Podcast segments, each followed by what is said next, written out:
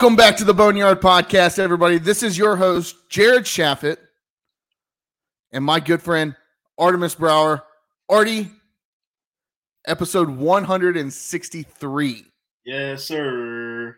How we doing? Three. Woo! I'm going to bring energy tonight, man. I'm going to bring it. I'm tired. I am tired as I don't know what. If you see me fumbling the bag a little bit, it's because I'm exhausted from this past week traveling to Durham from Winston-Salem every single day this week. But we do what we do to get to the bag. But I'm excited to be here with you, and I'm excited to be recording another episode.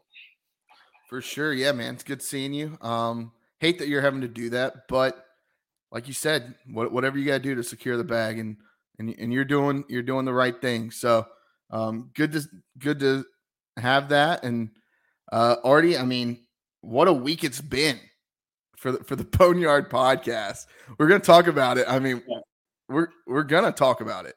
There's a lot that has transpired in the last week or so, since I would say about an hour after the App State game. A lot's gone down. We'll talk about all of it.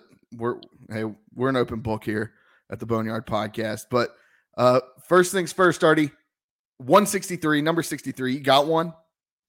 I do have a 63, and I do appreciate the assist on this number 63. Thank you for that. But that is one Jeff Saturday. Awesome guy. Obviously legend with the Indianapolis Colts during that long Peyton Manning era in Indianapolis, won a Super Bowl with the Colts. I think he's on the Colts, Ring of Legacy or Hall of Honor, Hall of Fame, whatever they have in Indy. But don't know all his stats. I just know that I think he's a Hall of Famer. If not, he's going to be a Hall of Famer because he was absolutely one of the best centers in the league for a decade plus. So Jeff Saturday, I don't know if he's not still coaching the Colts, is he? I think that was just like a little temporary thing, right? I have no idea if Jeff Saturday is actually still coaching the Colts. I really don't. I don't follow the Colts. The coaches at the NFL level change so much that honestly, if I tried to keep up with every single head coach at the NFL level, like unless I'm getting paid, that's the only way I'm doing it. Hey, but look, this is what I'll say. Back-to-back weeks, two centers, two big uglies, all right? I'm giving them the respect and credit that is due to the guys that protect the pretty boys back there, all right? So shout-out Jason Kelsey last week. Shout-out Jeff Saturday this week. For sure. All right, my 63. Artie, I'm going to ask you, is this chalk for the Boneyard Podcast? No, hold on. Right? I didn't even look. Let me look at this.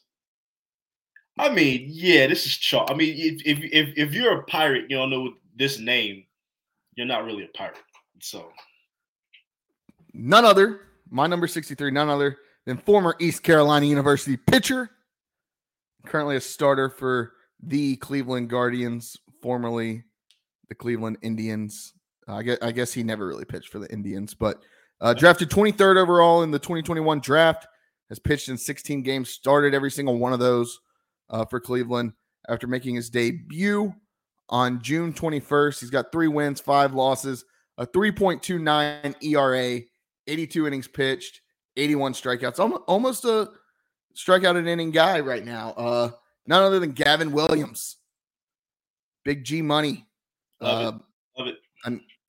I mean, you gotta go with him. Like when he's right there, you gotta go with it, right? Like it's as easy as that. Gavin Williams. Look, the Guardians are honestly, the Guardians are kind of trash right now, but Gavin's on that 5-man rotation, and I think he's gonna be there to stay for a while. I mean, that 3.29 ERA, that's not bad. And not bad at all. Look, wins and losses doesn't matter anymore. Nobody cares about wins and losses. It's a team sport, and you gotta have an offense to be able to win ball games. And I mean, Gavin's team doesn't really have much offense. So, number 63, Gavin Williams. Already, I'll say this again. I said it last year, and I think I talked about it a little bit last week on the podcast. Number 63 is my favorite number personally. It's just my favorite number 63. In all the video games I play, my character wears number 63. I wore number 63 on the Chi Phi B-side intramural football team. Shout out, Roll Chi. And then already, I mean, it's just a good number. Like it's a random number, but it's also not a random number. It's divisible by 3. 3 is the best number. I wouldn't know. I rocked the real numbers. I rocked 8 and 6 and 24 because I was a big Kobe guy. So 8 and 24 were my numbers. So, but anything past, honestly, anything past 24, you can miss me with that. I don't know what it feels like to rock a 63 or 52 or any of those. It's one of those numbers where when you wear it and you're great, people remember it. And I mean, when you juke out somebody to send your team to the championship, rocking the number 63, nothing feels better.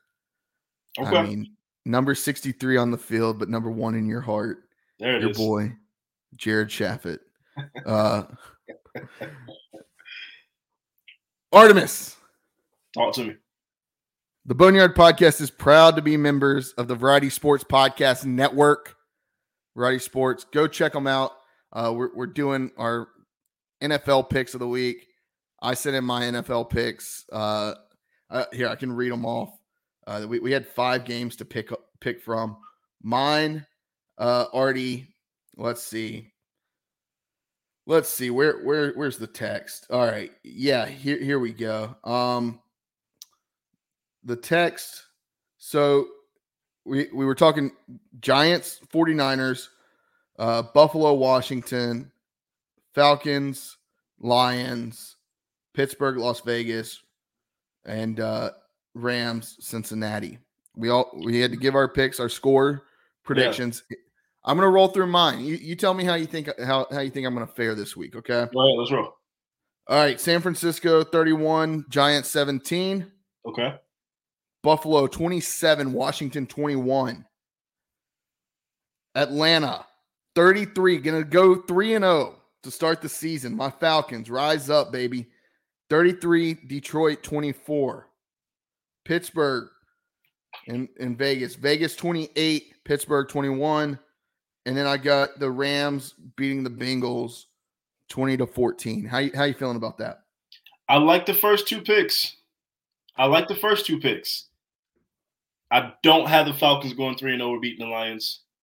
I do not have the Steelers losing to Vegas just because I don't believe in Jimmy G like that. He ain't going – not against that defense. Did you see what that defense did Monday night? He ain't putting up no numbers against that defense. He's not. That defense looked like East Carolina's defense had they been able to stop the ball. Like, Jimmy G not doing nothing on that Steelers defense. And then what was the last one? Rams, Bengals. Oh yeah, the Bengals are 0-2. They're gonna beat the hell out the Rams. They gotta win. They gotta win. Even though that Puka Nakua, whatever his name is, I picked him up on waivers the other day. He's killing it. I mean, yeah, what a pickup. I mean, I was trying to find him, but I think you slid in right before I could get to him. His numbers the first 2 weeks, I'm like, yo, I gotta stash him on the bench real quick. That is crazy. Undrafted rookie, right?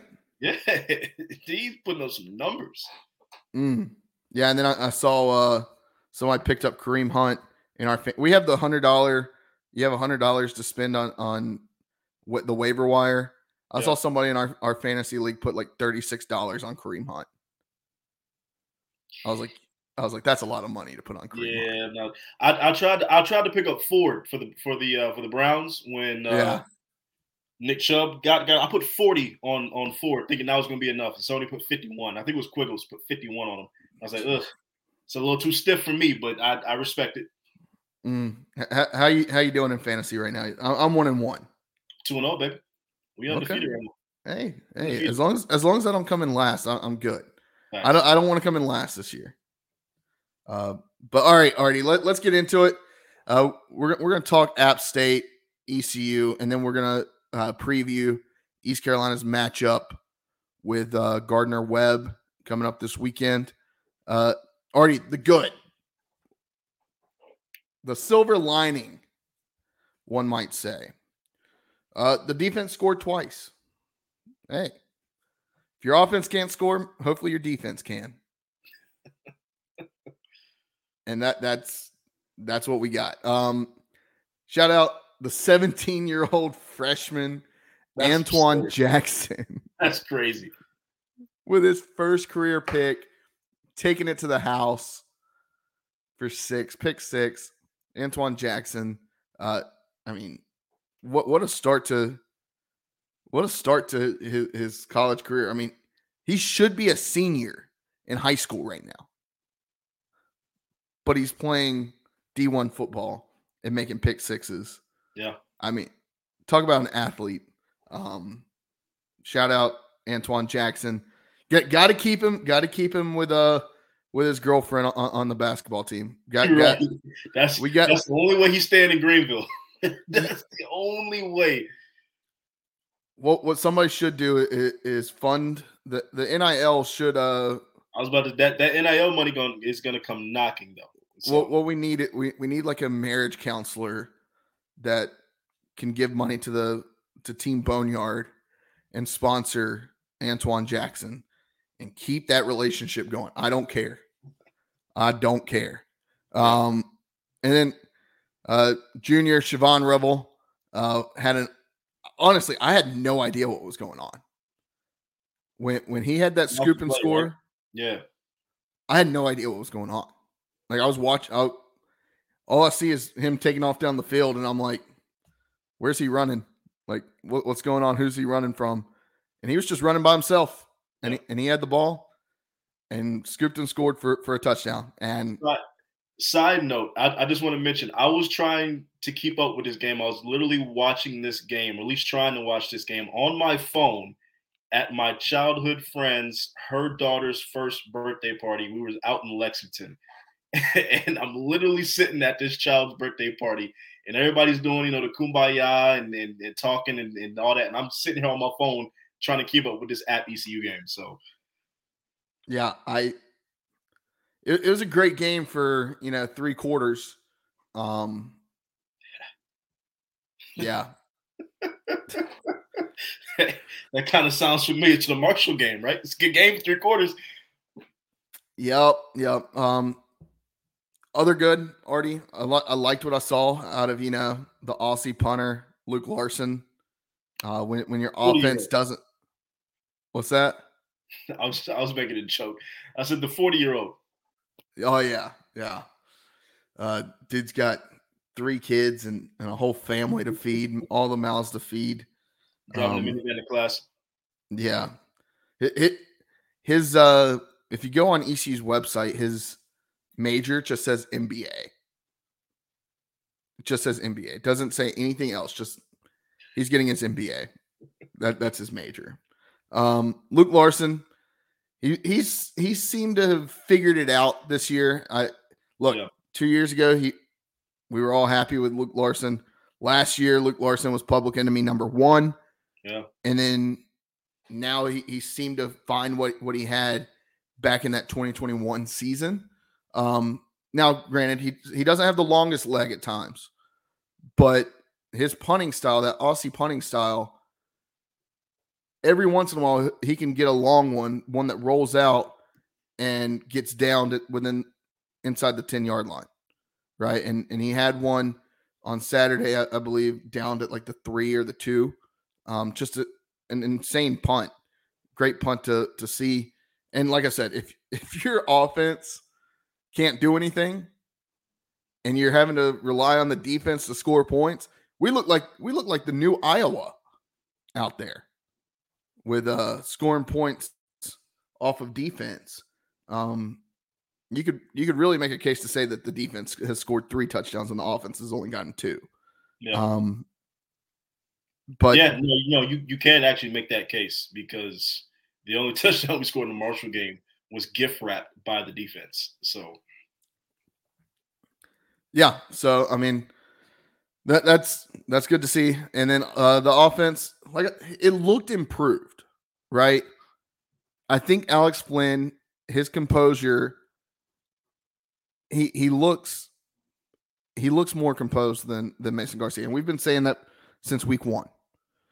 And I think that helped, but we still can't throw the ball, or we still can't figure out how to get north-south with our passes. Yeah. And we're throwing little screen passes and just getting blown up at the line of scrimmage. And it is honestly infuriating to watch at times. I don't want to be – I saw a comment earlier this week that we were too negative. I don't know. If you say we're too negative, you probably don't listen to the podcast that often. We are the biggest homers out. If anything, we're not critical enough. And I mean, we got to figure out. And Coach Donnie K, I mean, give him credit. Give him credit. He said we got to figure it out on first and second down, because he said we practice third down probably more than anybody in the country. And we suck on third down. So every offensive coordinator, that means nothing to me. Every offensive coordinator in the country. We practice the most third that we do everything we can to make sure third down is going to be great. Come on, man. I mean, I guess it's great when your third down package is, hey, let's run it up the middle. So. But the offense looked improved. That first drive was the best drive they had all season. And still, that was the best drive. And the thing about it was, it seemed like they did well coming off, like they had the game script. But once the script changed, and once you got into the game and you couldn't go off the script, and you were having to actually call plays and go with the ebbs and flows of a game, ECU fell off. That's the problem, though, Jared. Football is not a script. Exactly. It's not a script. They scripted the first drive perfectly. You're playing chess, not checkers out here, and you have to have ebb and flows. So Exactly. Checkmate. So that's the good. The offense looked improved, but it still wasn't where it needs to be. Okay? It's just too predictable, and that's the first thing I have in the bat. Is the offense is too predictable, right? We need to find offense. We need to find scoring. And it can't always come from the defense. You can't expect your defense to be on the field for more than 60% of the game and still win. Right. You can't expect that. And Coach Harrell, I mean, he said, hey, we didn't compete as hard in the second half as we did in the first half. Probably because your defense is on the field every 4 plays. You can't get anything going. So your guys are getting tired. Not to mention you got some guys banged up. You do have some guys banged up on the defense. You got Elijah Morris, who's banged up. You got Tegan Wilk, who missed the second half of the game at App State. It sounds like he may miss some time. Couple weeks. My guess would be he doesn't play this weekend, and I would be surprised if he played next weekend. But yeah, the offense, you've got to have sustained drives, and ECU doesn't have that. Whether it's because the offensive line sucks, whether it's because the quarterback play sucks, or whether it's because the wide receivers can't catch a damn ball, you got to figure it out. Well, I mean, Jared, it's a combination of 4 things. It's the O-line not playing up to their potential. It's the receivers not catching wide open passes when they should and making plays. It is the quarterback play, which has just been anemic, and it's the offensive play calling. You have all 4 of those things that are just lacking, and which is leading to you only having 3 scored touchdowns offensively in 3 games. That's what it is. And to be honest with you, heading into this matchup with Gardner-Webb, like, probably not even going to be a runaway in that game, right? So we'll see.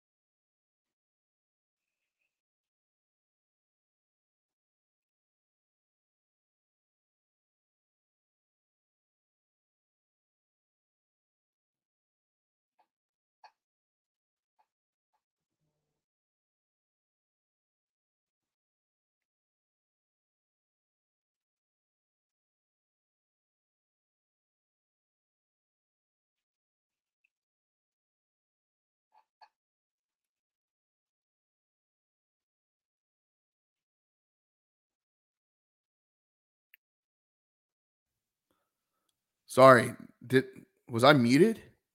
Brother. You was gone for a solid 2 minutes, dog. You was talking passionately, and me and Josh was hitting you on the side and couldn't hear nothing. What the hell? Couldn't hear nothing. This computer is getting way too old. I don't think I was muted, but maybe I was. I don't know. You didn't look like you were muted, but we couldn't hear you. I don't know. Anyways, what I was going to say was let's just get it all. What I said was let's get it all out in the open. All right, let's talk about this tweet. People blew it way out of proportion. I tweeted what I saw. Okay, I tweeted what I saw, and what that was was an athletic director having a fairly one-sided conversation with a head coach. And that's really all it was. Yeah. Look, the one thing that I'll say is we knew that it was about lack of offense. Steve and I go confirmed that. It was about lack of offense, right? We all heard that. Everybody in that room heard that. So if there's people denying that was said, we all heard it, and it's been confirmed elsewhere. I also maybe shouldn't have said that I heard the word change. I was 90% sure that I heard the word change, and I even said that in the tweet. With that, I mean, I also said that I didn't know exactly what the context was, right? And is it a context of we need to change offensive coordinator, or was it in context of good job on changing quarterbacks because we needed that? I don't know. And I said that. It could be either. It could be something else. But I'm 90% sure I heard the word change. I was just letting you know what I heard, what I saw. I was standing about 30 feet away from him. Look, I saw people calling for us to lose our credentials. We didn't do anything wrong. People said we were unprofessional. Like, we didn't do anything wrong. We just tweeted about a conversation. We just tweeted about a conversation that I saw. And if you're upset about it, I'm sorry. But, yeah, I mean, the Boneyard Podcast is going nowhere. We're staying right here. I mean, talk what you want. Look, obviously it struck a nerve with a bunch of people because a lot of people were wanting it to be some kind of change. And we all know that there needs to be some kind of change. Lose our credentials for what, though? We didn't confirm anything. We didn't promise that this was said. We didn't say, oh, we guarantee this happened. It was what you thought that you overheard, which is probably what you overheard after the game. Like, it was a conversation. It was a conversation that needed to happen, by the way. Let's go ahead and just address that. Like, it was a conversation that absolutely needed to happen. I think a lot of people are coming out here trying to defend that the conversation shouldn't even been happening in the first place. No, this conversation needs to be happening. We're 0-3. The offense is struggling terribly. The play calling is struggling terribly. This is a conversation. You're the athletic director. You get paid a lot of money to make sure that these things are not happening terribly. This conversation needed to happen, and it needed to happen right after that game. So you probably heard exactly what you heard, and you did not confirm or you know, I promised that this happened. You said this is what I believe that I overheard happening between these two gentlemen after this game, right? We here to do journalism, man. Like, we're not here to kiss ass and be everybody's friend and do this, that. We are here because we're loyal to East Carolina University. Not any one person, not any one player, not any one coach, not any one athletic director, not any one media member. We're loyal to East Carolina University, period. And we're loyal to this podcast and putting out good content. So, look, and true content.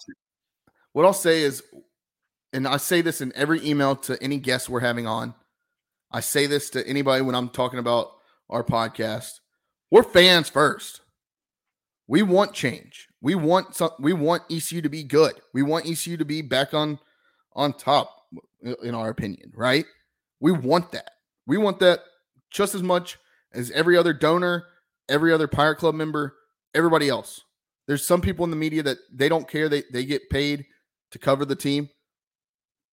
We don't get paid. Look, anything that we've made has gone either right back into the podcast or I've taken it and I've donated it right back to the Pirate Club. Okay? We don't make money. We don't make money off this podcast. And so, yeah, I mean, we tweeted something. I don't know. I really don't care. I really don't care at this point Maybe already this is the start of our villain arc in the media. Maybe. I don't know. I saw a lot of people. Like I already thought Boneyard Podcast was on the dark side. Maybe this makes it official. So. I know I saw a lot of people from other media outlets lose our credentials. Try to talk shit. No, get out of here with that. All right, Artie. Let's move on since I wasted a minute and a half on mute. Still a lot of drop passes. Cy Hatfield dropped a wide open pass. Then that next play led to a big turnover.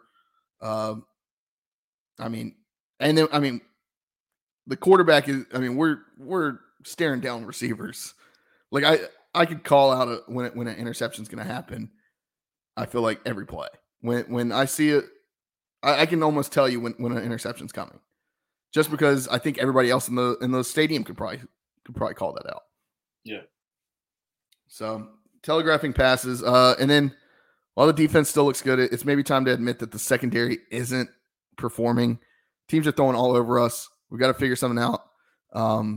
So yeah, that's really it. Artie, anything else for the bad? Yeah. Nothing else on the bad. Like the only thing I'll add is that, the defense, they've looked good in spurts. They've looked great at times, but we've also given up over 100 points in three games too. Like we've literally given up over 100 points in three games. So as well as they've played at times overall, Artie, if I told you at the beginning of the season that through our first three games, the team that we gave up the least amount of points to was Michigan. What? In the big house, that's the team that has scored the least amount of points on us. Michigan in the big house. Oh, that's absurd. All right, and then the ugly. Got to figure it out in the second half. ECU led 21-16 at halftime. They were held to 42 yards on 25 plays in the second half. Negative half of a yard rushing in the second half. Overall, this year, Artie, opponents have outscored ECU 55-13 in the second half and 28-3 in the fourth quarter. Like, they shouldn't even play no quarter. Like, we can't play no quarter if that's how we're looking. I really have nothing to add. You said it perfectly. It's a crapshoot right now. And honestly, the other teams should be playing no quarter on our behalf because they're the ones that are actually living up to the no quarter insignia. So it's not good. And lastly, the ugly, Artie, before we preview Gardner-Webb, penalties. ECU is 129th out of 130 FBS teams in penalties this year, just ahead of Boston College. Which is not saying much, because if you saw the Boston College game last weekend, like I did, I watched some of that Boston College game. They truthfully probably should have beat Florida State, but they had like 18 to 20 penalties. Like they literally, I think it was 18 penalties that they had in that game for like 175 some yards. It was something absurd. And if they have half of those, they probably beat Florida State at home. So, outside of Boston College just shooting themselves in the face, we would be the worst team in the country with penalties. For sure.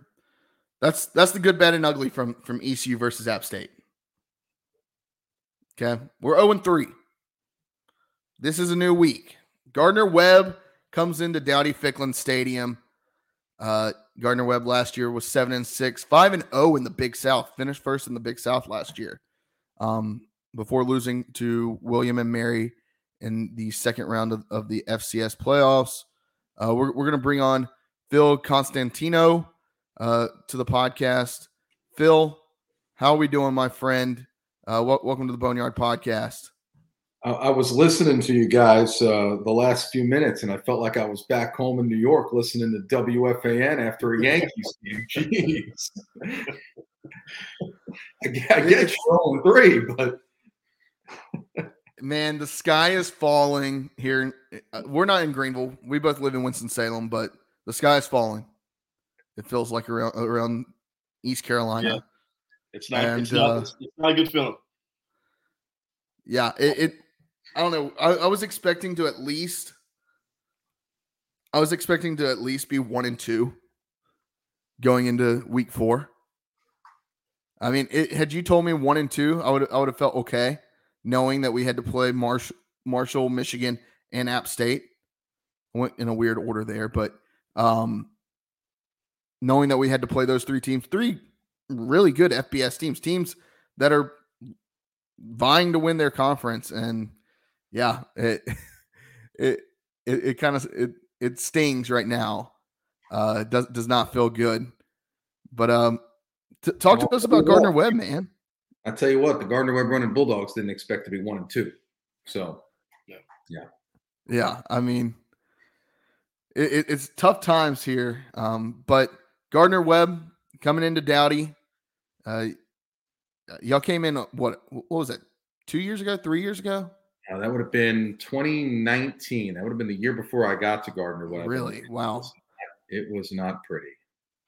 Well, I mean, you guys were probably happy after that one, but I mean, that was, I'm trying to think, 2019 4-8 season, or yeah, 4-8 season. So I mean, hey, it wasn't a 3-9 season. That's off the top of my head. Josh on the 1s and 2s can probably fact check that to make sure. But I mean, that was a win, but look, we haven't won many in the last decade or so. So yeah, I tell you what, it's a very different Gardner-Webb program since then. Obviously, new staff, but a very different program since then. So, outside of the coaching staff, I mean, what would you say is the one thing that's changed? I mean, maybe it's culture-wise, maybe it's, I mean, recruiting-wise. So, yeah. Well, I'll be completely honest when I say this. In Gardner-Webb's history in Division I, had kind of been an afterthought in the area. It was the small little thing, a little outside of Charlotte, off to the west. Not a lot of people knew a whole lot about. And really overwhelmingly wasn't that successful and wasn't that successful in football. Last year, I mean, that was the first time in almost a decade that they went over 500 in football. That just didn't happen. Now, granted, usually in Gardner-Webb's case, you're playing 2 to 3 FBS games a year. That's part of being a small school. Budgets are what they are, and playing in the FCS. So it's hard to get over 500, a lot harder than it would be in East Carolina's case.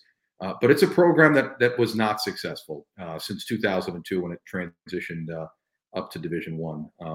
It did win early on in the transition after coming off of those Division II years where they were really good at the end. Early on in the transition, they won a couple of games early, but it didn't qualify them for the postseason. They won Big South Championship early, didn't qualify them for the postseason. It was a 4-team league at the time. And last year was the first Big South Championship in 19 years. And really, I would venture to say the first truly championship successful year of Division I, and the first time the program ever went to the FCS playoffs. So how'd they get there? They brought in a new coach, in December of 2019, Trey Lamb. Obviously, pandemic hits. Fall of 2020 is jacked up.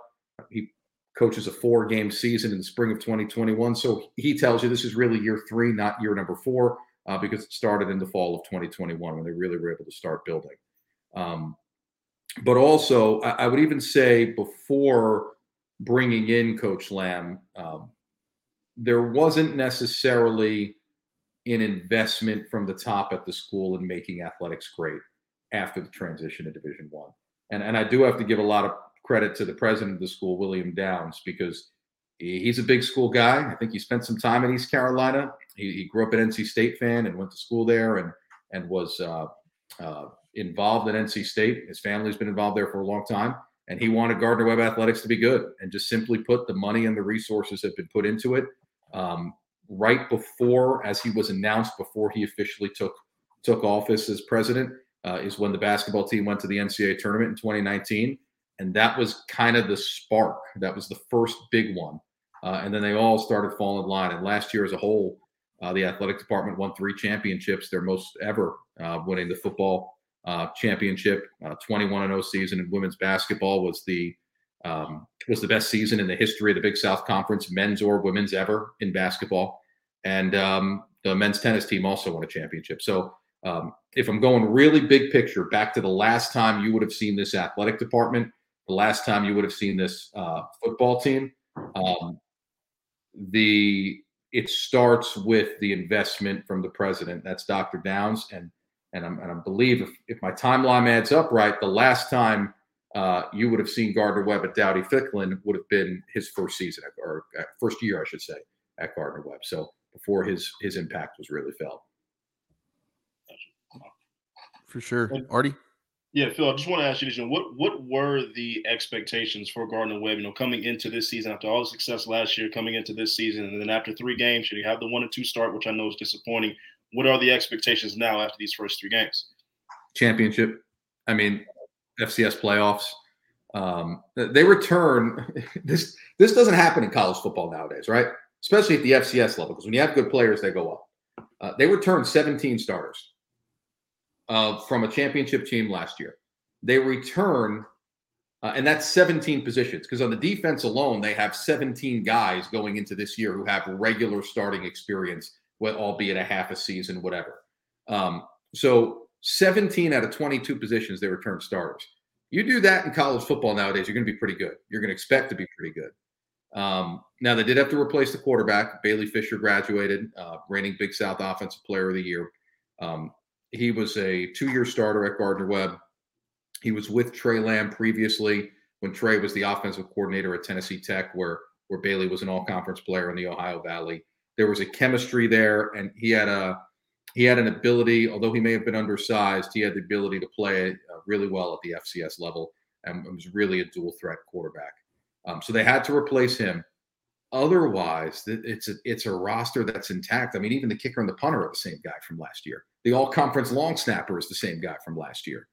So if you were to tell me 3 weeks in, 1-2, or you were to tell me back at the preseason that 3 weeks in, they'd be 1-2, I would tell you that Gardner-Webb fans would be disappointed, and I think that they're all disappointed in Boiling Springs, just a little bit. Obviously, they're aware that everything's still right in front of them.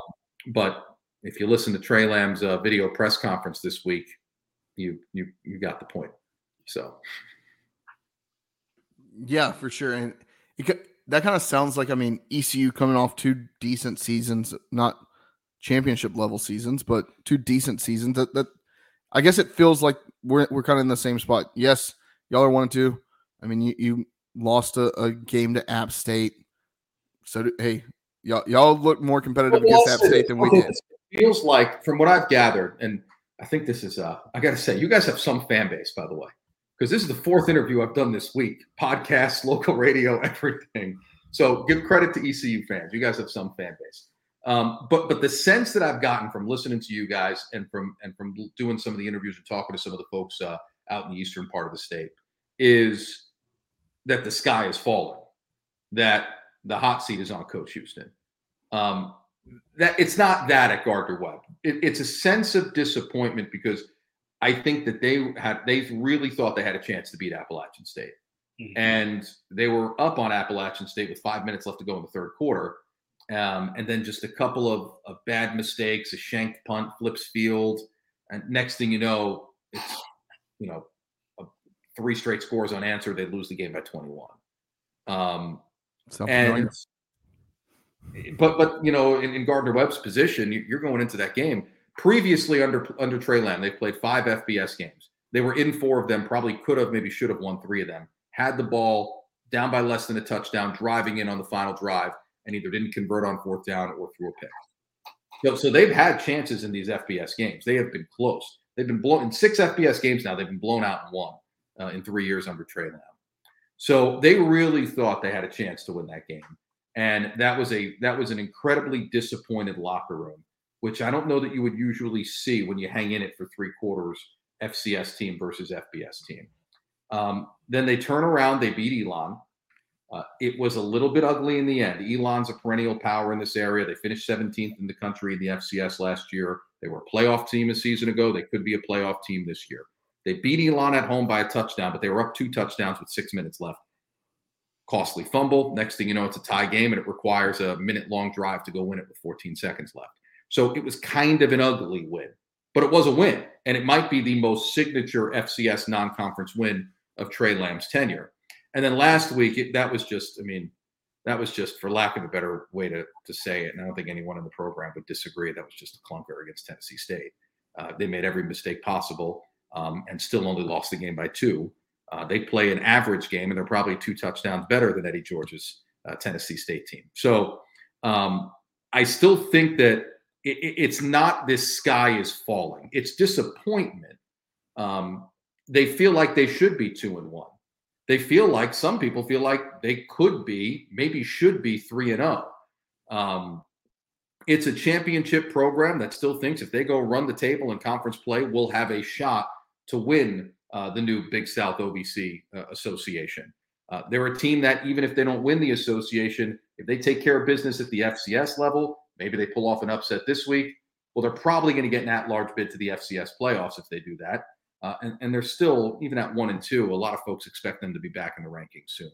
So it's not a sky is falling mentality. It is definitely a level of disappointment, because this program has gone from being not a great program to a championship level program. But it's there's a little disappointment there. I'm not gonna sugarcoat it for you. And Phil, I do want to ask you this, because you're absolutely right. We are acting like the sky's falling in Greenville, and deservedly so, because we're starting 0-3. We weren't really expecting to start 0-3. But I mean, Gardner-Webb, they're coming into to Dowdy, and they're not playing a juggernaut, right? I mean, they're playing a team that is reeling, struggling, still trying to figure things out in their own right. How does Gardner-Webb feel coming into this game? I mean, this could be a huge upset victory on the road for them, and they should feel good about that coming in.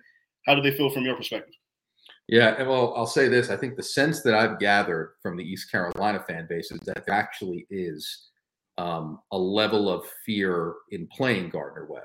Not that you guys are 0-3, but also in the fact that the record of close games versus the FBS that I just mentioned. Mm-hmm. And quite frankly, they should have beaten Coastal Carolina and Liberty last year. And those are not slouches of FBS teams. Those are a pretty good group of five teams. So I think they can win. They're a little banged up, a couple of injuries, a couple of positions. Guys didn't play a ton of snaps last game. I bet the coaching staff, if you could get them off the record, would probably tell you, and I haven't talked to them about this, but they would probably tell you, we were limiting some guys because we thought we could take care of Tennessee State. I think they hope to have some of those guys a little healthier this week and have them back. And I also think that, if anything, it was 3 games in, but they weren't playing great football. And I wonder if, in a way, 1-2 was better than 2-1 right now, because it does refocus them. Because again, 3 weeks in, even if the 50-yard field goal with a few seconds left from Tennessee State, even if that misses, and for a while it looked like it was going wide to the left, mm-hmm. Even if that misses, you win by 1. You feel great about it at 2-1. I don't know. It wasn't a great performance by any means. So to an extent, they might be refocused. And I do ultimately believe that good will come of this. And I do ultimately believe they're still a championship team with a up-and-coming, damn good young coach and talent all over the field. So. For sure. Now, I mean, let's talk a little bit about this offense. Matthew Caldwell, mm-hmm. First-year starter. After the quarterback graduates, talk to us a little bit about him. Talk to us a little bit about this offense. What can we expect to see? Well, I don't know what role the rain potentially could play in this. I know we've got storms coming up the coast here, and everyone's been monitoring the weather. But in a normal, dry day, you're going to see an offense that if 10 seconds run off the play clock, they snapped it too slow. They like to move. Minimum 90 snaps a game if they can. Out-hustle you, outrun you, line up and snap the football before you can get set up. Don't sub so that you can't sub, and just keep it moving. The goal is always 90 to 95 snaps. I actually asked this. I asked Trey Lamb this a couple weeks ago in his office before the Elon game. Elon's traditionally a bigger FCS team, kind of built like an FBS team. They like to ground and pound the football. And he kind of had this little smile. He says to me, yeah, we're going to run on them. So I asked him, what's the most snaps he's ever snapped in a game as a play caller? The answer was 108. It's mind-boggling to me. Absolutely mind-boggling. Now, the new clock rules you would think would take a few off of that, right? Except for the fact that that week against Elon, they snapped the football 91 times. Mm. So they're going to move. That's not going to change.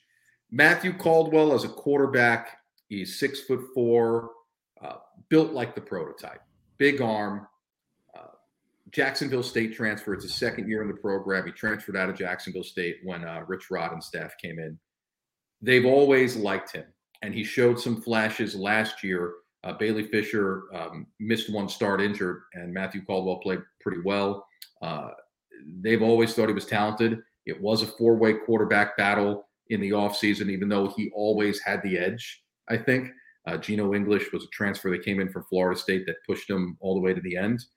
And he won the quarterback job. There was concern going into game one about some accuracy, I believe. And then he came out against Appalachian State and in front of 36,000 fans, and his first time in his career as the true starter going into the season. Trey Lamb thought he was one of the bright spots throughout the course of the game. And he told his team that in the locker room after the game. And he said, if we're good at that position, which was a concern going into the year, you know we can really take off. I think sometimes as fans and in the media, we overhype the importance of quarterbacks. Coaches will tell you it's a complete effort, but it's hard to win with a bad one. And they have one that they think is pretty good. Last game was not his best, but I also counted 6 drop passes during the game. He was also pressured by what I think is an underrated Tennessee State team that Eddie George has turned in a corner, and a defense that didn't let a receiver get open all day, and a defensive line that didn't give him a second to breathe all day. So he's a pretty good player. He's not necessarily a runner. He can run. Trey has actually told me he's more straight line speed, faster than Bailey Fisher, their previous quarterback, but he's a little taller and lankier, so he doesn't have the shiftiness to him that you would expect from a read option quarterback, you know, to stick the ball in the gut of the running back, pull it, and then take off and get you a bunch of yardage. He can run. He's a little hesitant of a runner, and he does look to throw when probably he should run. That said, he's got a big arm. He is becoming more and more comfortable challenging down the field each game. Out of the field, you know, typical RPO, spread option, let's stretch the field, quick hitters to the wide receivers. There's been a lot of that through 3 games with a slow progression of let's let Matthew Caldwell air it out and try a couple of chances deep. So that's what you're going to see. You're going to see a young guru of an offensive guy. We do a coach's clicker segment every week, and I'm blown away by how intelligent Trey Lamb is as a play caller and how intelligent he is about reading defenses and the game of football. But he kind of fits the mold of these young spread option, hurry up head coaches. And that's what you're going to see. Now, you know, on the flip side of that, defensively, who are some guys defensively that can cause ECU's offense some headaches, some nightmares, some troubles heading into this game? I'll start with one player, Ty French, multiple-time All-American, number 47. You're going to notice him right away. Okay. He's a defensive end who they sometimes will stand up and play as a linebacker that roams around. I noticed this last game. So first play of the game against Tennessee State, comes off the edge, sacks the quarterback. I think he forced a fumble that Tennessee State recovered.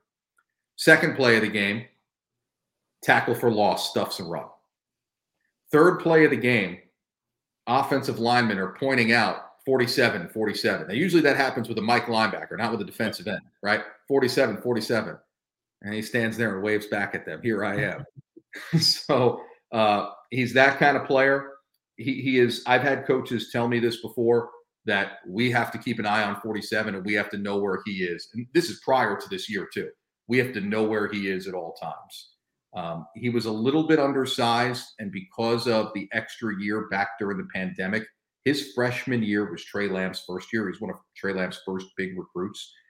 And I think if you get Trey on the record, he'll probably tell you that if not for the pandemic and rosters being crowded, Ty French doesn't necessarily fall to us. But he was a little bit undersized, a little bit thin. He's 6'3", 230 now in his fourth year. And FBS schools want him, and he has stayed at Gardner-Webb. And he'll finish out his degree and probably go on to the NFL next and have a real shot. There are scouts at practices all the time that are looking at him, and occasionally I'll roam the sidelines, talk to them, and every single time the first guy that they say is going to have a shot at an NFL camp is Ty French. So that's the guy. There are all-conference players that return at every level of this defense. I told you before about the starters that return. Josh Reardon is in his fourth year as the defensive coordinator. He's been with Trey Lamb from the beginning. But he is the guy to keep an eye on, because 3 games in, and he has probably been the best player on the field in all 3 games, including against Appalachian State. Love that. Yeah, I mean, those are the types of guys that win you ball games. I mean, we talk about offense being what you need to win a ball game. You got to score points, but when you have a guy like that on defense that can kind of play DN but also play this kind of hybrid linebacker role, I mean, it's honestly, I mean, it's impressive. So excited to see him this Saturday. I'll tell you what, he is the most intimidating dude in the world on the football field. The most. So he's the first one off the bus. You don't want to walk past him. He gets the nasal strips going. He's got this growl. You don't. Off the field, I have never met a more fun-loving, outgoing, just great kid. Great kid. He's a father. He really is just. That guy's going places. I can't say enough positive words about him. And but on the football field, I can stay away from him. I'm looking at this picture of him, and yeah, like I want no part of him. I'll tell you a little story. So we were actually I was with them driving to media day back in the summer. It was him and Nari Gaither, an All-American running back. And I'm in the car with him and a couple of other administrators, and we're driving out to Nashville for media day. And when I tell you, the entire time he's just laughing up a storm. The entire time, I've never had a kid like that. 6 hours in the car, mm-hmm. laughing up a storm. Awesome. He's just a good kid. That's awesome. I mean, just looking at him, that he looks the part. It looks like he's taking eye black. Like in this picture, it's literally called Ty French eyes, and like this picture, it just looks like he's taking the eye black, and it's just like all over his face. I don't know, just staring down a quarterback. Yeah. Good luck, Alex Flynn. Point, I think he's a 3-time All-American at this point too. Yeah, that's absurd. Lists. Yeah, Gardner-Webb's lucky to have him, and lucky that he stayed around, and. I think that kind of tells you the kind of kid that he is too. So love that. Yeah, I mean, you talked about it. I mean, I think this week is a game that ECU fans are worried about after the 0-3 start. Definitely nervous. Yeah. And I think rightfully so. We know that Gardner-Webb is a formidable opponent coming into Dowdy, and with how our offense has struggled at times, and how this team has struggled to kind of get going at times, it is a worry. Seeing the running Bulldogs run down 264 to Greenville. I mean, all in all, what happens? I mean, do you think Gardner-Webb wins this weekend? I can't say here that they're going to win. I mean, you know how the odds are stacked against you as an FCS opponent. And I was with Trey Lamb right after the game at Appalachian State. He was talking to the media. And he said, you know, these things kind of go according to a script. And the script is one of two ways.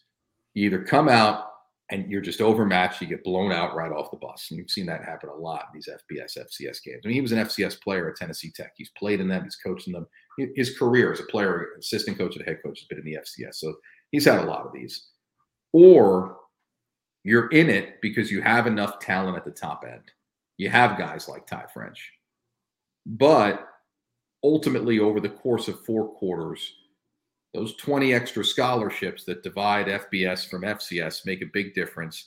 And there's just more talent down the depth chart as guys get worn out throughout the game, as you start rolling through defensive linemen, et cetera. Offensive line just starts beating up on them. So I'm not going to sit here and say that Gardner-Webb will win. But I think they have a shot. I certainly do. And I think a lot of people in Boiling Springs, North Carolina, think that they have a shot. And I would say that looking back at last week, it hurts. You know, from our perspective, we're looking at how does Gardner-Webb get to the FCS playoffs? And it's easiest to get that at-large bid and get in like they did last year.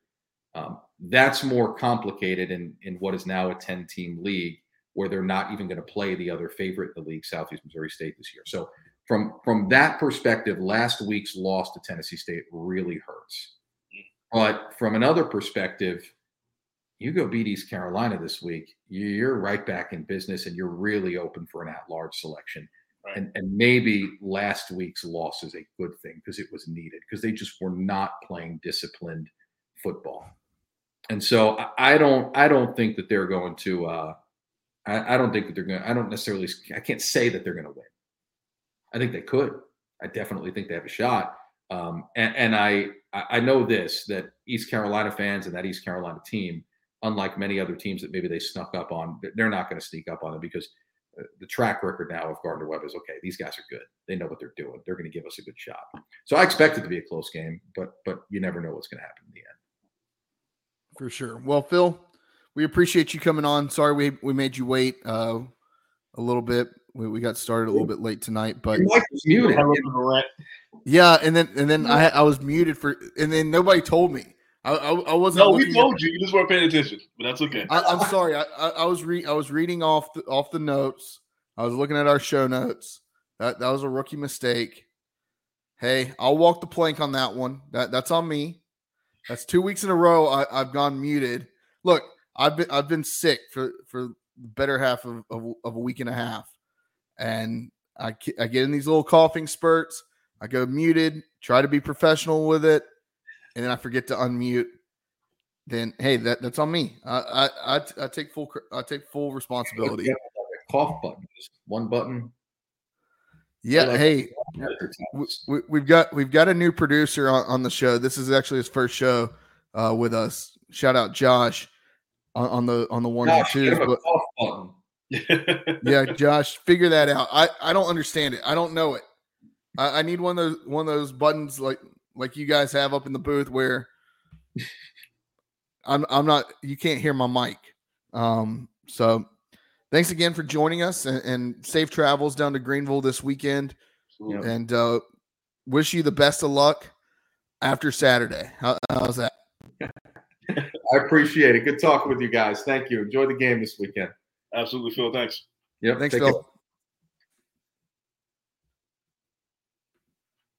So, once again, Phil Constantino, play-by-play voice, one of the play-by-play voices and director of broadcasting for the Gardner-Webb Running Bulldogs. I don't think I even did an intro for him, but yeah, great insight, and yeah, it made me even more nervous for this game. Artie, I don't know. What are your thoughts? Like, do you think, what happens if East Carolina loses to Gardner-Webb this weekend? And the thing is, this was always kind of going to be a trap game for East Carolina anyway, because we always, we always have an FCS opponent that we play close every, it feels like every other year we're going to play some FCS opponent in Dowdy close. We end up winning, but it's a lot closer than what it probably feels like it should be. But this doesn't even feel like a trap game, though. This is like, we're 0-3. We're really struggling. We don't really have everything figured out offensively or defensively. And Gardner-Webb, they really should have the confidence of coming in. They played App close. They, like Phil was saying, they absolutely could have beat, Tennessee State last week in a game where they did not play well at all. They absolutely could be 2-1 or 3-0 with a win over App. So Gardner-Webb should come in with an extreme amount of confidence, knowing what they can do and their ability. ECU starts 0-4. man, it's and I think I would feel bad for the coaches and players because it's going to be a shitstorm like they've never seen. If ECU loses at home to Gardner-Webb and starts 0-4, I mean, yeah, I don't. I don't. That is worst case scenario. It could happen, but I would. I think I honestly would feel bad for the coaches and players because it is going to be a bad day to be a football player or a football coach in Greenville, North Carolina. We're sitting at 0-4. So yeah, I mean, I think if you're sitting at 0-4, there's got to be some kind of change. There has to be some kind of change. I don't know what it is, but if you're 0-4. Something has to change. I do not believe we start 0-4. We're going to win this weekend. I truly believe we're going to win this weekend. I believe we're going to figure some things out. We're going to put some things together. We're going to get into that a little later with our score predictions and all that. But I do not believe we're going to start 0-4. I do believe we win this weekend. I don't know. Do I feel confident about that? Like I would, you know, if we were at least 1-2 with a win over a Marshall or an App? No, but you know, I don't believe we start 0-4. I just don't think it's that bad in our program, and that's no shot at Gardner-Webb either, because you know, they're definitely a legitimate good program. But like Phil was saying, we've got 20 extra scholarships. We got more depth. We have a little bit more oomph, you know, and I don't think our program is down that bad to lose at home to Gardner-Webb. Yeah. I could be wrong. Maybe. I hope you're not wrong. I really do hope ECU gets the dub this week. I don't know. I don't know. This reminds me of how I felt at times during the Scotty Moe years. And do I believe more? Do I believe more Mike Houston than I did at any point of the Scotty Montgomery era? Yes. Do I believe in? And look, guys, we just signed Mike Houston to a 5-year extension. He's not going anywhere. He is not going anywhere. We cannot afford to get rid of Mike Houston, and I don't think we should. But it may come down to it. It may come down to it where we got to make a change somewhere else on this staff, and who knows? We'll cross that bridge when it comes. But if we start 0-4, I got to think somebody's head's going to roll. I believe somebody's head's going to roll at some point. I mean, you start 0-4, and then you know a loss to Gardner-Webb. Where do you find the wins? If you look at the rest of the schedule, where are your wins? Right, Rice looks good. Rice beat Houston a couple weeks ago. Right? I mean, now we don't know what Houston is, but like still, I mean, Rice looks a lot better than what we thought they were going to look. Right? SMU looks like they're the real deal. San Antonio's kind of falling off. They don't look as good. Yeah, UTSA is kind of been surprising. Yeah. Granted, they haven't had the easiest schedule to start the year, but we were thinking of them being a 10-2, 9-3 football team, and I mean they've got what, 2 losses already? Yeah, 2, I believe. So we're entering that territory. I mean, Navy is Navy, but then again, we can't beat Navy, anyways. Even with a good ECU team, we struggle against Navy. So I mean, Charlotte is Charlotte. I mean. I don't know. It really sucks. It really sucks to be in the position that we're in, but hopefully we can figure it out. Look, all hope is not lost, though. All right, I do have some optimism about this team. All hope is not lost. Look, all we need, Artie, and I'll say this. I will say this, that good times will come back to East Carolina University. Whether it's this year or whether we have to ride out one bad year, something good is going to happen to East Carolina University. It just is going to happen. And I tweeted this yesterday. I look at this picture above my desk every single day. And it's the day, yesterday was the 9-year anniversary of ECU dropping 70 on Carolina.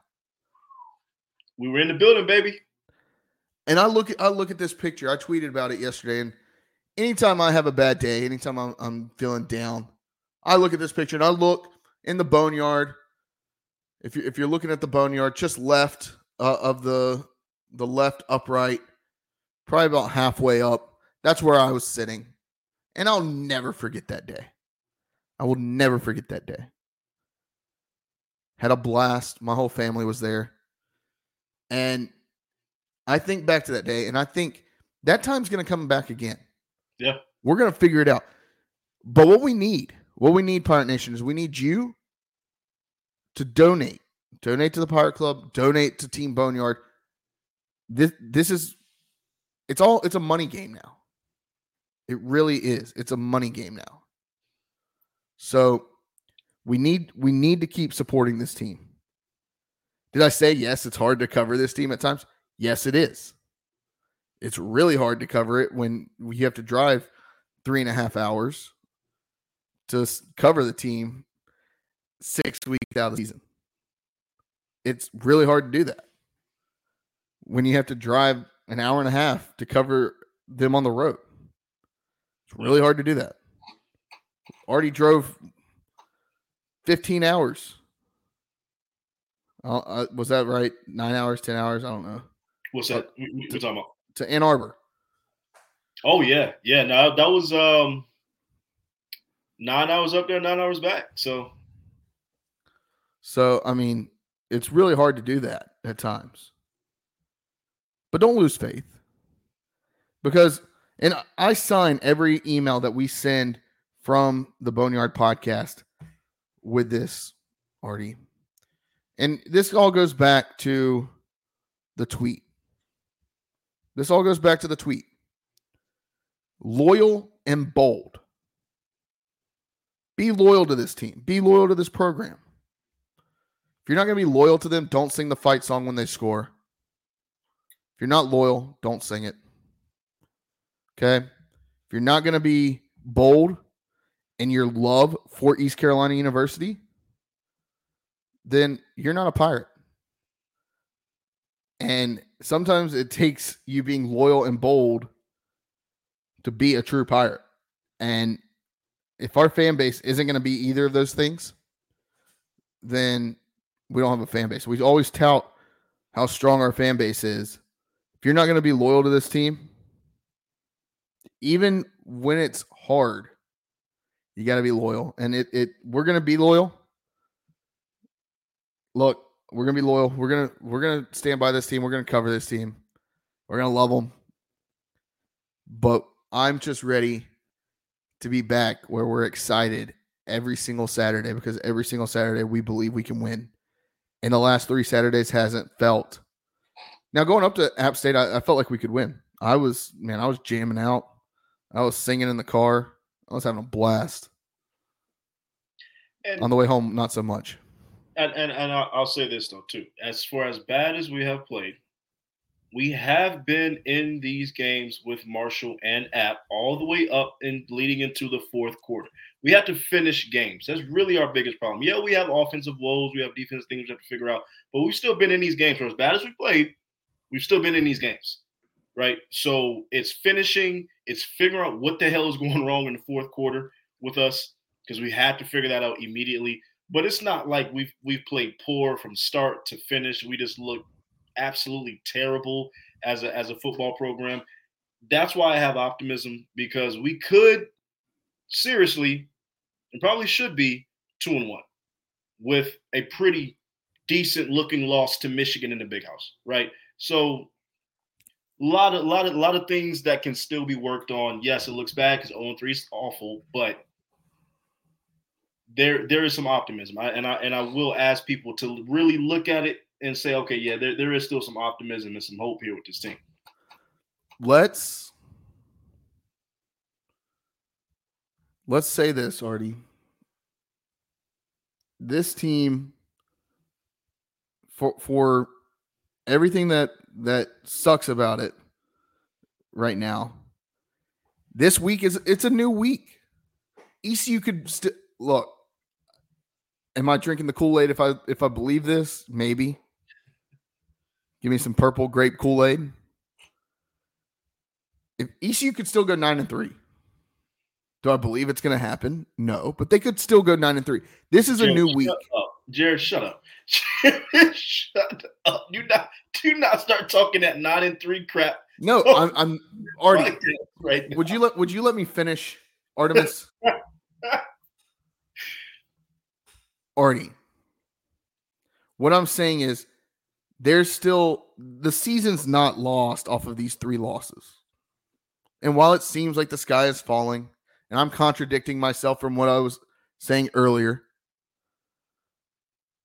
I mean, ECU could go – ECU can still win the conference. You haven't played a conference game.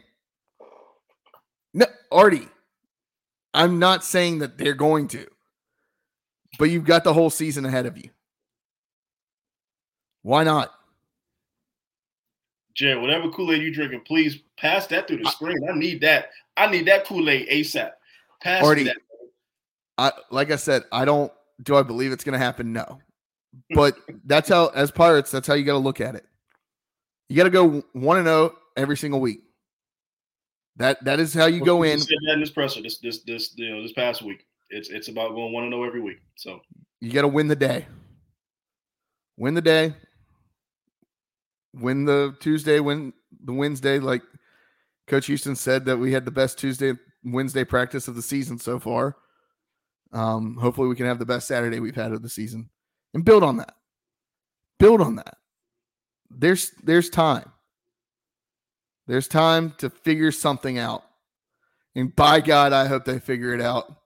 Because I can't deal with another 3-9 season, or at this point, what may look like a 1-11 season, if not 0-12. Artie, do you have a walk the plank? I actually do not. I don't have a walk the plank this weekend. There wasn't enough to happen this past weekend for me to be upset about anything. So no. The only thing I'll say is, look, I don't know the guy's name. The guy that made that hit on Hunter. Travis Hunter. Yeah. Travis Hunter. I don't know why I want to say Tony Hunter. Man, that was dirty as hell, man. The ball was on the ground. Was it a dirty hit? Yes. It was a dirty hit. But this guy and his mother should not be receiving death threats. Oh, I didn't know it was like that. Yeah, yeah. He received death threats. No, as a kid, man. I mean, like he made a boneheaded, dumb mistake. And he should have been suspended too. It should have been suspended for that. At the same time, I want to have a quick conversation, because as much as cool as Deion Sanders is, and as cool as everything else that's going on with him is it bad if I say that I'm kind of getting tired of the constant media attention?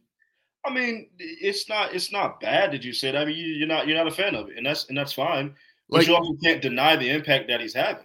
Oh no, I think he's having a tremendous impact. What I agree that it's a bit of a circus. It's a bit of a circus. Yes, it's a little much, but that's just kind of what Deion brings. And to be honest with you, if you're really looking at these TV numbers, people are really feeding into this. Like Jared. 10 million people watched Colorado State versus Colorado last weekend. I know. 10 million people at 2 o'clock in the morning Eastern Standard Time were up watching this game. I mean, even if you're tired of it, you can't really knock the man. Here's what I'll say. I'm not tired of him. I'm tired of some of his athletes. The fight with Travis Hunter, watching before the game, like him talking shit. Talk your shit. Jared, that happens everywhere in college. Yeah, but it happens everywhere. I don't know. Something rubs me the wrong way about that guy. You're gonna see that at Michigan, Ohio State with dudes running up against each other before the game. Yeah, but like shit, getting into fights, flashing your Rolex and talking about your Rolls Royce. Yeah, get the hell out of here. NIL, that's a thing now. Like Shedeur Sanders is gonna pull up to the game in a Maybach. Like that's fine. What it is, but that's daddy's money. That's just what it is. All I'm saying is all week there's talk about, oh, we're going to punch you in the mouth. and we're going to blow you out. You don't belong in this field with us. All week that was coming out of some of their players' mouths. And then they damn near lost it. It took them two overtimes to beat Colorado State. But what's their record? 3-0. What was their record last year? 1-11. I mean, Artie, hear me out. ECU goes 1-11 this year, wins the national championship next year. If Deion is walking through that door, then maybe. Maybe. So all right. That's my walk the plank. I mean, it's not real. Like, I don't know. I'm just tired of the constant. Now, look, granted, they got to go to Eugene this weekend, and I think they lose to Oregon. They're 21-point dogs at Oregon. I think they lose to Utah. All those good teams they got coming up, they're not there yet. So they're going to lose those games, and that luster is going to fall off a little bit. But I mean, what Deion is doing in Colorado, it's legit. It's amazing. I saw that they sold out all of they're sold out for all their home games all year. That's great. All I'm saying, I don't mind what I love what Deion's doing. I wish he was doing it at East Carolina, not Colorado.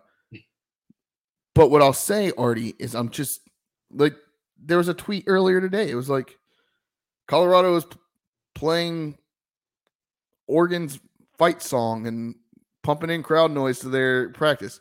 Every college football team in America does that. Right. I was about to say, everybody does that. They're just overhyping it because it's Deion in Colorado. Yeah. Like ECU does that for a big game, right? Like that's nothing new.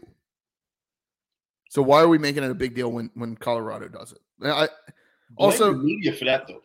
Blame the media for that. Because they're the ones giving all this kind of limelight and attention to something that don't really deserve that much limelight and attention, something like that. Yeah. And then, secondly, Artie, all right, I almost forgot about this. My other walk the plank, and this could be Colorado and Appalachian State. Why the hell are you rushing the field? Yeah, it is getting a little too much. Why the hell is Appalachian State rushing the field after beating an 0-3 East Carolina University? That's little brother syndrome. I really think though it has become a thing where nationally, I think these kids just like doing it. They don't even care that it could be anybody. You could be I just can't wait at this point. They just want to rush the field. I can't wait till a team loses, but they lose a close game and their fans still rush the field. I don't know. This isn't old man yells at clouds. Like, I get it. Like, if you don't want them to rush the field, beat them. I get that. Like that's not what this conversation's about. Right. Rushing the field used to be something that was special. Right. We didn't rush the field when we dropped 70 on Carolina because we expected to beat them and beat them badly.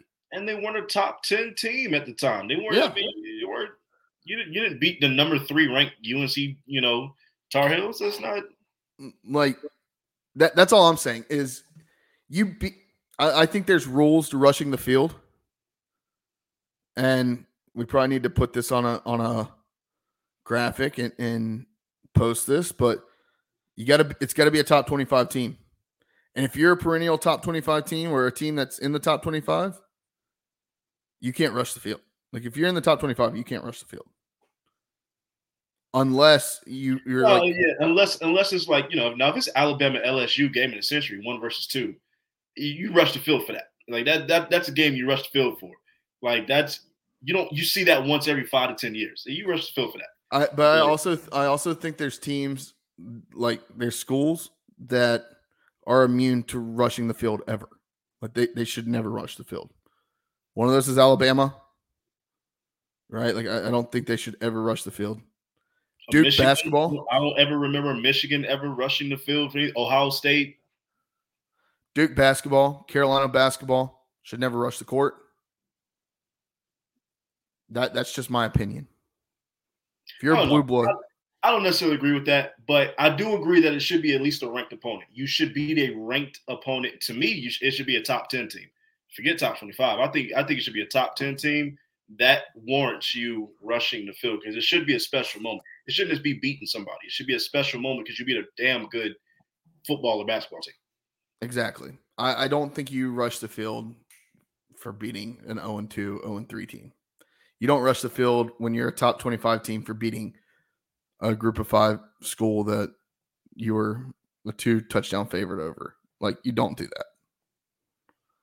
But Colorado went 1-11 last year. They don't know how to act. Literally, their fans and students, they don't know. They're not used to this success. They suck. They're not used to this. So. All right. What or Josh, what is this message here? Hunter Blackburn. Was that the guy that hit Travis Hunter? Oh, Hunter Blackburn. That's the guy that hit Travis Hunter. Okay. Yeah. Gotcha. Thank you for that. Artie, let's get into gambling and then let's get the hell out of here. We've gone too long. Yes. Ole Miss, number 15, Ole Miss on the road to Tuscaloosa, Bryant-Denny Stadium at Alabama. Yeah. Old man Saban. Crimson Tide, 6.5-point favorites, over-unders 55.5. Artie, are we seeing the falling of an empire that is Alabama? The empire is – the Death Star is coming to the ground. It is falling out of the sky. I'm saying that right now. Because, honestly, this year in college football is probably, the most parity we've seen in 15, 20 years. I mean, there's at least 10 teams that could compete for a national championship. 10. There's 10 teams that can legitimately win a national championship.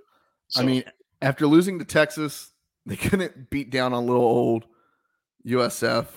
They face Ole Miss this weekend, who's 3-0 with a win over Tulane. That's honestly probably the best. That's the second best win the SEC has this year so far. It is Ole Miss's win over Tulane. And that game turned into a blowout at the end. It got a little it was a lot closer than what the score shows. I do want to mention real quick, though. I do need to apologize to South Florida. I thought they was going to lose by 50. I did, too. They shocked the hell out of me. Good for them. I did, too. They can beat it. Did you see the video of Nick Saban standing on the water cooler and then, one of the assistants having to hold the water cooler so he didn't fall off? No, I did not see that. Oh, that was funny. All right, anyways. Ole Miss at Alabama. Bama's a 6.5-point favorite. Artie, your thoughts? I'm a big Lane Kiffin fan. I really want him to go in here and win this game. I really want Ole Miss to win this game. I really, really do. Now, I can't say that around Ashley and her folks because my future father-in-law, he's a University of Alabama alumni, and he's having a heart attack right now. So I'm just going to have to be quiet when this game is on. But I am hoping Lane Kiffin goes in there and walks away with a win. I really am. Yeah, I mean, I really hope Ole Miss wins. I'm tired of hearing about Alabama. I just find it hard for Alabama to lose 2 straight games at home to Texas and to Ole Miss. If that happens, I mean, could we see Alabama drop to 17? Oh, they have their. They're dropping low. Well, actually, when was the last time Alabama's been out of the top 25? I feel like it's before the Saban era. It's got to be before the Saban era. It's got to be 2008. It's got to be before. The last time they were out of the top 25, it's got to be well over a decade. And they have a legitimate chance of being outside of the top 25 this year. 2007, a streak of 248 appearances. Jeez. Jared, we were 12 in 2007. 12.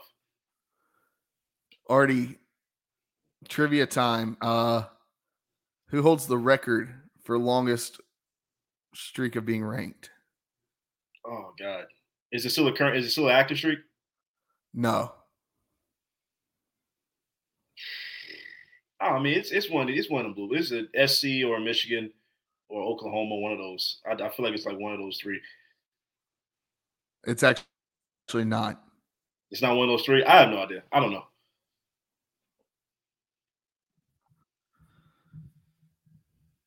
How about Nebraska? Oh, okay. Yeah, that makes sense. 1981 to 2002. For all the children out there that don't know, 348 straight appearances. Nebraska was an absolute juggernaut in the 80s and 90s. They were modern day Alabama. So we're both taking Ole Miss. Yes. Okay. Hotty toddy. All right. All right. We just talked about this game a little bit. Colorado, number 19, on the road at Oregon. Colorado's going to be without Travis Hunter for the next 3 weeks. He's got a concussion. Oregon's a 21-point favorite, over under 69. Can Deion and company, his crew, continue the rise to the tops of college football with this matchup against the top 10 team on the road? We talked about our thoughts on Deion. What are your thoughts on this game? 21 is a little high for me, even though, like, without Travis Hunter, that's a huge loss. With Travis Hunter, they might mess around and maybe possibly pull the upset. Without Travis Hunter, they're not going to win this game.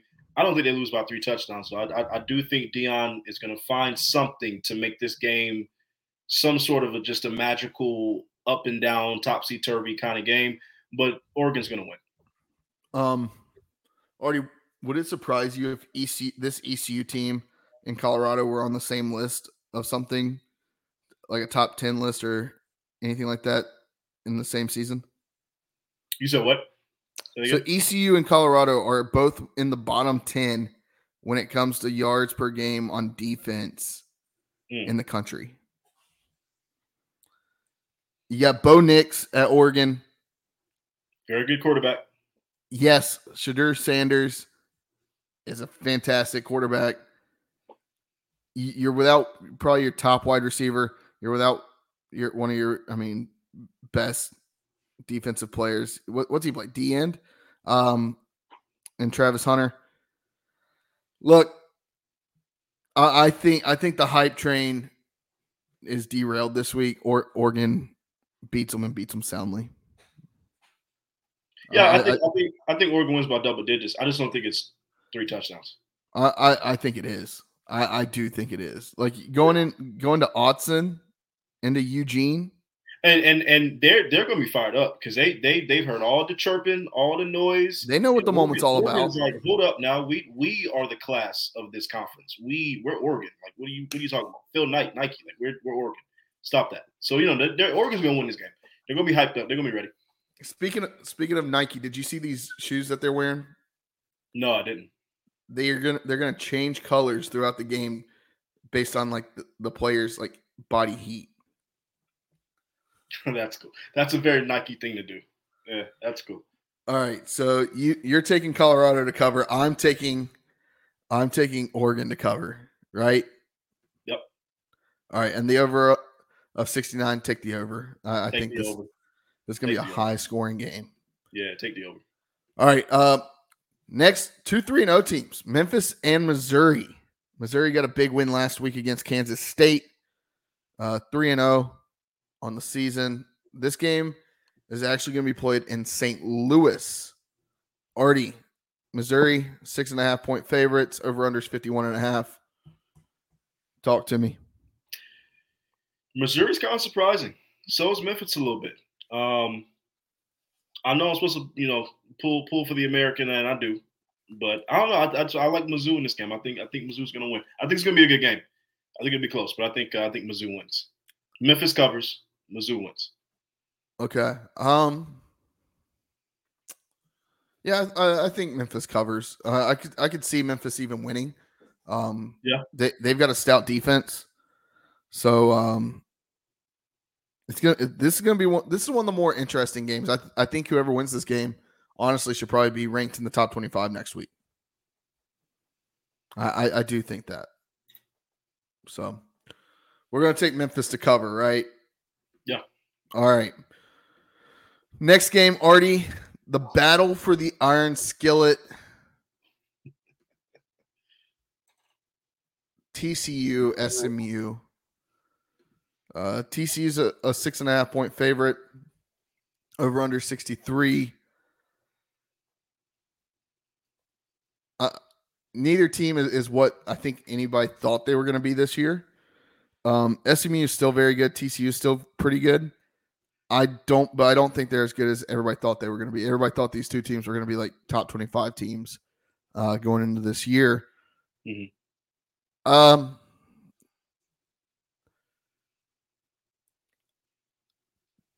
Give me TCU to cover. I think TCU wins by a touchdown. This is a rivalry game. They don't like each other, and this is a tough because I can see SMU winning this game. I really could. And this rivalry feels like the kind of rivalry that like goes back and forth pretty much every year. But I agree. I think I agree with you verbatim. I think TCU covers, and I think they win the game. Okay. So we both agree on that one. Let's see. All right. Artie, I couldn't find a line. I'll be honest with you. I couldn't find a line on ECU Gardner-Webb. They said we don't care about this game. We don't care. The closest thing I could find. They said nobody's betting on this game. We don't care. If you're betting on this game, you are an absolute degenerate. You are the most sicko there is out there if you're betting on ECU Gardner-Webb. Josh, clip this and send this to sicko mode or sicko committee. Because if you're betting on this game, you are deranged. Gardner-Webb at East Carolina. I did find an estimated line because I couldn't find a real line, Artie. East Carolina is a 16.5 point favorite estimated. I don't agree with that at all. Not the way we played. No. Over under was 56.5, the estimated over under that I found. I got scared there for a second. I found a line where it said Gardner-Webb was favored in a game, but then I realized I was looking at a past basketball game.